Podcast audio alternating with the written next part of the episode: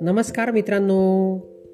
मित्रांनो मी मंगेश कुमार अंबिलवादे तुम्हा सर्वांचं वाचन कट्ट्यामध्ये मनपूर्वक हार्दिक स्वागत करतो. चला तर मित्रांनो आज वाचन कट्ट्याच्या माध्यमातून मी भिकारी नाही व्यापारी आहे ही अर्थपूर्ण गोष्ट आपण ऐकणार आहोत. चला तर मग गोष्टीला सुरुवात करूया. एक भिकारी होता. एकदा रेल्वेच्या एका डब्यात भीक मागताना त्याला सुटाबुटातील एक इसम दिसला. त्याला पाहून भिकाऱ्याने असा विचार केला की हा बराच श्रीमंत दिसतोय.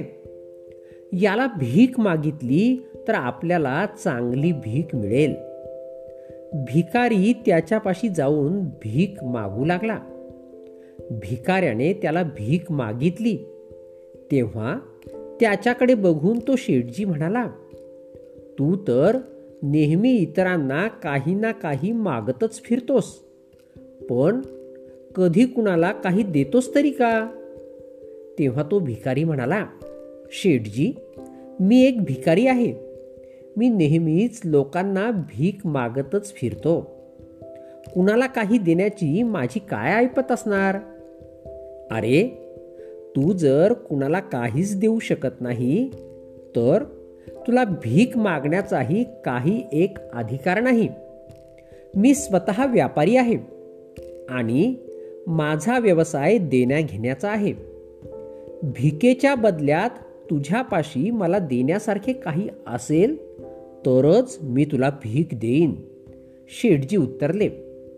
इतक्यात स्टेशन आले आणि ते शेटजी स्टेशनवर उतरून निघून गेले. इकडे भिकारी शेटजींच्या बोलण्यावर विचार करू लागला. शेटजींनी दिलेले उत्तर त्याच्या मनात घोळू लागले. त्याच्या मनात आले की शेटजी म्हणाले ते बरोबर असावे. मी कुणाला भिकेच्या बदल्यात काही देऊ शकत नाही. म्हणूनच मला अधिक भीक मिळत नसावी. पण शेवटी मी तर पडलो भिकारी. मी लोकांना काय देऊ शकणार? पण मग मी तरी किती दिवस लोकांना काही ना काही दिल्याशिवाय केवळ भीकच मागत राहायची? बराच वेळ विचार करून भिकाऱ्याने मनातल्या मनात विचार केला की यापुढे जी कुणी व्यक्ती आपल्याला भीक घालील त्याला काही ना काही मी जरूर देईन. पण द्यायचे तरी काय? जी व्यक्ती स्वतःच भिकारी आहे ती व्यक्ती इतरांना खरेच काय देऊ शकेल? दिवसभर हाच एक विचार त्याच्या मनात घोळत होता. पण लवकरच त्याला उत्तर सापडलं. विचारांच्या तंद्रीतच तो दुसऱ्या दिवशी स्टेशनपाशी बसला होता. तेवढ्यात त्याचे लक्ष स्टेशन जवळील फुलांच्या झाडाकडे गेले.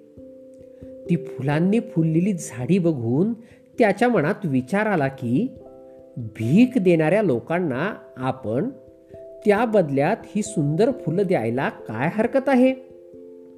आपला हा विचार त्याला भलताच भावला आणि त्याने लगेच काही फुले तोडून पिशवीत भरून घेतली.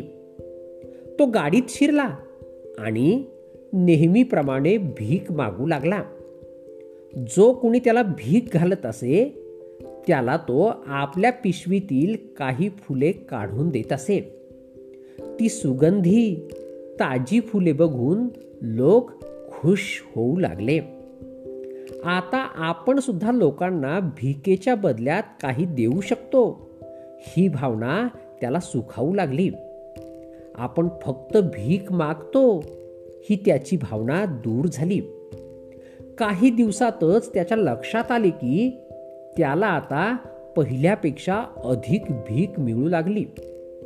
तो रोजच्या रोज स्टेशन जवळील फुलझाडांची फुले तोडत असे आणि जोपर्यंत त्याच्यापाशी फुले असतील तोपर्यंत लोक भीक घालीत असत आणि फुले संपली की लोकसुद्धा भीक देत नसत. आता हे रोजचेच झाले होते. असेच एक दिवस गाडीत भीक मागत असताना त्याला तोच सुटाबुटातील मनुष्य पुन्हा दिसला. तो लगेच त्याच्यापाशी गेला आणि म्हणाला शेठजी आज बघा मला तुम्हाला देण्यासाठी फुलं आहेत. तुम्ही मला आज भीक दिलीत तर त्या बदल्यात मी तुम्हाला काही फुले देईन. शेठजीने त्याला भिकेमध्ये काही पैसे दिले आणि त्याने त्या बदल्यात दिलेली सुंदर फुले ठेवून घेतली. भिकाऱ्यातील हा बदल बघून शेठजी खुश झाले होते. ते म्हणाले वाह क्या बात है. आज तूही माझ्यासारखा एक व्यापारी झालास. एवढं बोलून तो शेठजी गाडीतून स्टेशनवर उतरून चालता झाला. पण त्या शेठजीने बोललेले एक वाक्य आज तूही माझ्यासारखाच एक व्यापारी झालास. त्याच्या मनात घर करून गेले. तो सतत याच गोष्टीचा विचार करू लागला आणि मनातल्या मनात तो खुश होऊ लागला. त्याच्या डोळ्यात एक वेगळीच चमक दिसू लागली. आपल्या जीवनात सकारात्मक बदल घडवून आणण्याची एक गुरुकिल्लीच आपल्या हाती लागली आहे असे त्याला आता वाटू लागले. विचार करीतच तो गाडीखाली उतरला आणि आकाशाकडे नजर टाकीत तो स्वतःशीच मोठ्याने उद्गारला नाही मी भिकारी नाही. मी व्यापारी आहे व्यापारी आहे. मी सुद्धा त्या शेटजीसारखा एक छान व्यापारी होऊ शकतो. मी सुद्धा श्रीमंत होऊ शकतो. आसपासचे लोक चमत्कारिक नजरेने त्याच्याकडे पाहू लागले. त्यानंतर तो भिकारी त्या स्टेशनवर पुन्हा कधीच दिसला नाही. साधारणपणे एक वर्षानंतर याच स्टेशनवर दोन सुटाबुटातील माणसे आली आणि सोबतच गाडीत चढली. दोघांची नजरानजर झाली. त्यांच्यापैकी एकाने दुसऱ्या माणसाला हात जोडून नमस्कार केला आणि स्मितहास्य करीत विचारले ओळखलत का मला? आता त्याच्याकडे पाहत तो दुसरा माणूस उतरला नाही मला काही आठवत नाही. आपण बहुधा पहिल्यांदाच भेटत आहोत. पहिला माणूस नाही नाही शेठजी जरा आठवा. आज आपण तिसऱ्यांदा भेटतो आहोत. दुसरा मनुष्य असं? मला तर काहीच आठवत नाहीये. याआधी दोन वेळा आपण एकमेकांना कधी भेटलो होतो? पहिला माणूस हसून उतरला. ह्याआधी दोन्ही वेळेला आपली भेट ह्याच स्टेशनवर आणि याच गाडीत झाली होती. पहिल्या भेटीत तुम्ही मला जीवनात कशाला महत्त्व आहे हे सांगितले. आणि दुसऱ्या भेटीत मला मी कोण आहे हे सांगितले होते. आठवतंय?